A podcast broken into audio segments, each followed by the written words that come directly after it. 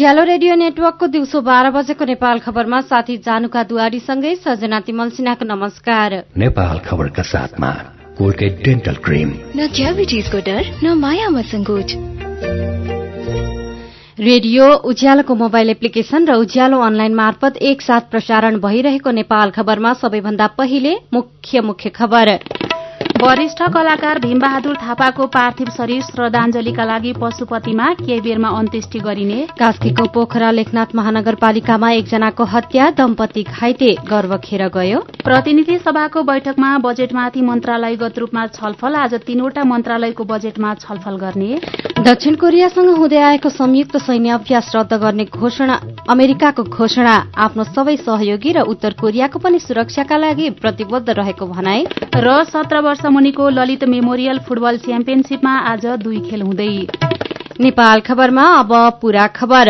वरिष्ठ कलाकार भीमबहादुर थापालाई अहिले थापाको शवलाई अहिले अन्तिम श्रद्धाञ्जलीका लागि पशुपतिमा राखिएको छ। अबको बीस मिनटपछि श्रद्धाञ्जली दिएपछि उहाँको अन्त्येष्टि गरिने कलाकार दिपाश्री नेरोलाले जानकारी दिनुभयो राति आफ्नै निवास काठमाडौँको मैती देवीमा उहाँको निधन भएको हो। त्रियानब्बे वर्षका थापा लामो समयदेखि छाती फोक्सो लगायत समस्याबाट पीड़ित हुनुहुन्थ्यो। उहाँले थुप्रै चलचित्र टेलिचलचित्र र रेडियो नाटकमा अभिनय गर्नुभएको थियो। हाँस्य टेलिचलचित्र तितो सत्यमा काम गरेपछि उहाँ अझ चर्चित शहीद बन्नुभएको थियो। उहाँले दुई वर्ष ब्रिटिस सेनामा काम गरेर दोस्रो विश्वयुद्ध पनि लड्नुभयो। पछि उहाँ नेपाली सेनामा कार्यरत हुनुहुन्थ्यो। उहाँको जन्मघर खोटाङको लामिटाडा हो। कास्कीको पोखरा लेखनाथ महानगरपालिका पन्ध्र कालिका मार्गमा एकजनाको हत्या भएको छ। अरू दुईजना घाइते भएका छन्।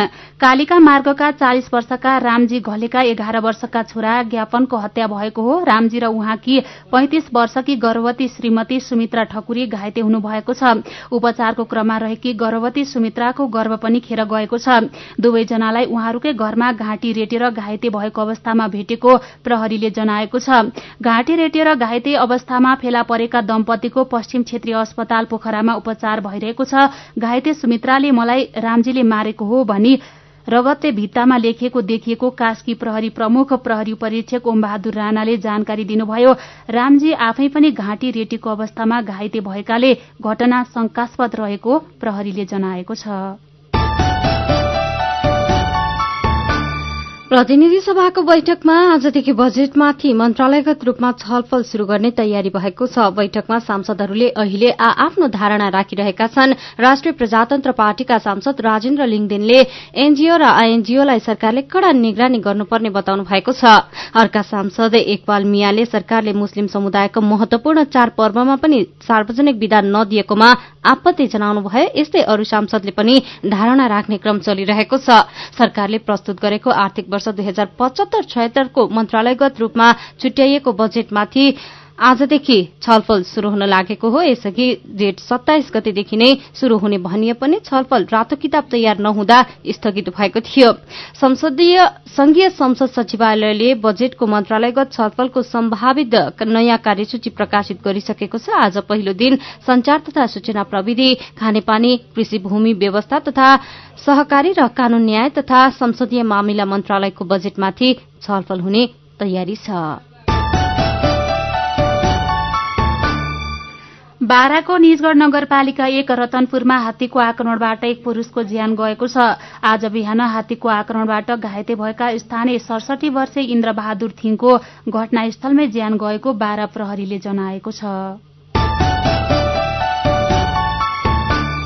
तनहुको व्यास नगरपालिका बाह्र घाँसे कुवामा एक ट्रक दुर्घटना हुँदा चालकको ज्यान गएको छ। ना तीन ख सत्ताइस छयासी नम्बरको ट्रक बिहान दुर्घटना भएको हो। दुर्घटना हुँदा गम्भीर घाइते भएका चितवनको माडी नगरपालिका नौका चौतिस वर्षका भूपेन्द्र बहादुर चौधरीको उपचारको क्रममा रत्नहरी अस्पताल दमौलीमा ज्यान गएको प्रहरीले जनाएको छ। सहचालक अठाइस वर्षका पूर्ण बहादुर प्रजाको त्यही अस्पतालमा उपचार भइरहेको छ।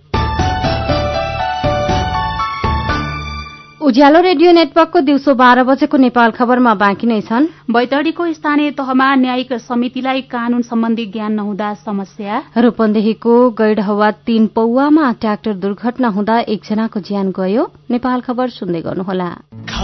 उज्यालो जस्तो दिव्य एलइडी बल्ब। छैन कुनै चिम यस्तो जस्तो। दिव्य एलइडी बल्ब।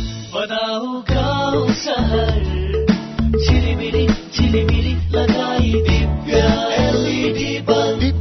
बल्ब दुई वर्षको वारेन्टीका साथ चौधवटा साधारण चिम बाल्नुभन्दा एउटा दिव्य एलइडी बल्ब बाल्नुमै बुद्धिमानी। दिव्य एलइडी बल्ब उज्यालोमा छ दम खर्च पनि कम। Divya LED bulb.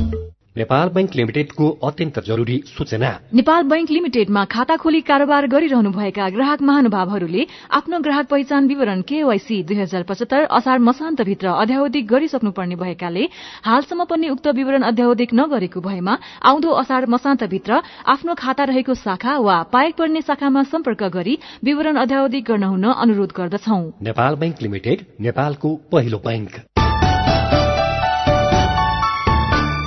सीधा कुरा प्रष्ट विचार यो हो उज्यालो रेडियो नेटवर्क काठमाडौँमा नब्बे मेगा हर्ज रेडियो उज्यालोको मोबाइल एप्लिकेशन र अनलाइनबाट प्रसारण भइरहेको नेपाल खबरमा तपाईँलाई फेरि स्वागत छ। यतिन्जेल हामीले प्रस्तुत गर्यौं। प्रतिनिधि सभाको बैठकमा बजेटमाथि मन्त्रालयगत रूपमा छलफल। वरिष्ठ कलाकार भीमबहादुर थापाको पार्थिव शरीर श्रद्धांजलिको लागि पशुपतिमा। नेपाल खबरमा अब बाँकी खबर। रूपन्देहीको गैडहवा तीन पौवामा ट्र्याक्टर पल्टिँदा एकजनाको ज्यान गएको छ। लु तीन त बाइस चालिस नम्बरको ट्र्याक्टर पल्टिँदा स्थानीय पच्चीस वर्षीय राजकुमार कुर्मीको ज्यान गएको प्रहरीले जनाएको छ। दुर्घटनापछि घाइते भएका कुर्मीको भैरहवा मेडिकल कलेजमा उपचारको क्रममा ज्यान गएको हो। बैतडीको सबै स्थानीय तहमा न्यायिक समितिलाई कानून सम्बन्धी ज्ञान नहुँदा समस्या भएको छ। आपसी झै झगडा कलह र सामाजिक द्वन्दका घटना स्थानीय तहसम्म पुग्ने गरे पनि न्यायिक सल्लाहकार नहुँदा समस्या हुने गरेको मेलौली नगरपालिकाका उपप्रमुख राधा ओझाले बताउनुभयो। न्यायिक समितिमा महिनाको चारदेखि पाँचवटासम्म सामाजिक झै झगडा तथा लेनदेनका मुद्दा पुग्ने गरेका छनृ। नेपाल खबरमा अब विदेशको खबर अमेरिकी राष्ट्रपति डोनाल्ड ट्रम्पले दक्षिण कोरियासँग हुँदै आएको संयुक्त सैन्य अभ्यास रद्द गर्ने घोषणा गर्नुभएको छ। अमेरिकी रक्षा मन्त्रालय पेन्टागनले सैन्य अभ्यास रद्द भए पनि आफ्नो सबै सहयोगी र उत्तर कोरियाको पनि सुरक्षाका लागि प्रतिबद्ध रहेको बताएको छ। सैन्य अभ्यास रद्द हुनु उत्तर कोरियाका लागि ठूलो राहतको रूपमा हेरिएको छ। उत्तर कोरियाले अमेरिका र दक्षिण कोरियाको संयुक्त सैन्य अभ्यास आफ्नो सुरक्षाका लागि खतराको रूपमा रहेको भन्दै विरोध गर्ने गरेको थियो। यसैबीच उत्तर कोरियाका नेता किम जोन उनले ट्रम्पले दिएको अमेरिका भ्रमणको निम्तो स्वीकार गर्नुभएको छ। हिजो सिंगापुरमा दुई नेताबीच भएको ऐतिहासिक छलफलपछि किमले ट्रम्पलाई उत्तर कोरिया र ट्रम्पले किमलाई दिएको अमेरिका भ्रमणको निम्तो दुवै नेताले स्वीकार गरेका अन्तर्राष्ट्रिय संचार माध्यमले जनाएका छन्। अब खेल खबर। प्रथम लालबन्दी गोल्ड कप फुटबल प्रतियोगितामा आज नेपाल पुलिस क्लब र झापा एघार खेल्दैछन्। खेल दिउँसो चार बजेपछि सर्लाहीमा हुनेछ।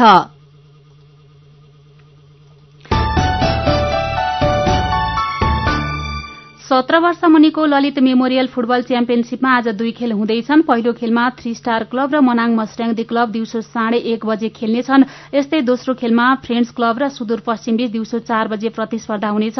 दुवै खेल ललितपुरको सात दोबाटामा रहेको एन्फा कम्प्लेक्समा हुनेछ। हिजोदेखि शुरू प्रतियोगितामा डिफेन्डिङ च्याम्पियन नेपाल आर्मी र न्युरो टीम एनआरटीले विजय शुरूआत गरेका छन्। अठार टीम सहभागी प्रतियोगिताको विजेताले तीन लाख र उपविजेता टीमले डेढ़ लाख रूपियाँ नगद पुरस्कार पाउने आयोजक अखिल नेपाल फुटबल संघ एन्फाले जनाएको छ। दिउँसो बाह्र बजेको नेपाल खबरबाट विदा हुनु अघि मुख्य मुख्य खबर फेरि एकपटक। वरिष्ठ कलाकार भीमबहादुर थापाको पार्थिव शरीर श्रद्धांजलिका लागि पशुपतिमा केही बेरमा अन्त्येष्टि गरिने कास्कीको पोखरा लेखनाथ महानगरपालिकामा एकजनाको हत्या दम्पति घाइते घर बखेर गयो। प्रतिनिधि सभाको बैठकमा बजेटमाथि मन्त्रालयगत रूपमा छलफल आज तीनवटा मन्त्रालयको बजेटमा छलफल गर्ने। दक्षिण कोरियासँग हुँदै आएको संयुक्त सैन्य अभ्यास रद्द गर्ने अमेरिकाको घोषणा आफ्नो सबै सहयोगी र उत्तर कोरियाको पनि सुरक्षाका लागि प्रतिबद्ध रहेको भनाई। र सत्र वर्ष मुनिको ललित मेमोरियल फुटबल च्याम्पियनशीपमा आज दुई खेल हुँदै। दिउँसो बाह्र बजेको नेपाल खबर सकियो। दिउँसो तीन बजे नेपाल खबर लिएर फेरि उपस्थित हुनेछौ। उज्यालोको मोबाइल एप्लिकेशन र उज्यालो अनलाइन डट कममा ताजा खबर पढ्दै र सुन्दै गर्नुहोला। नमस्कार।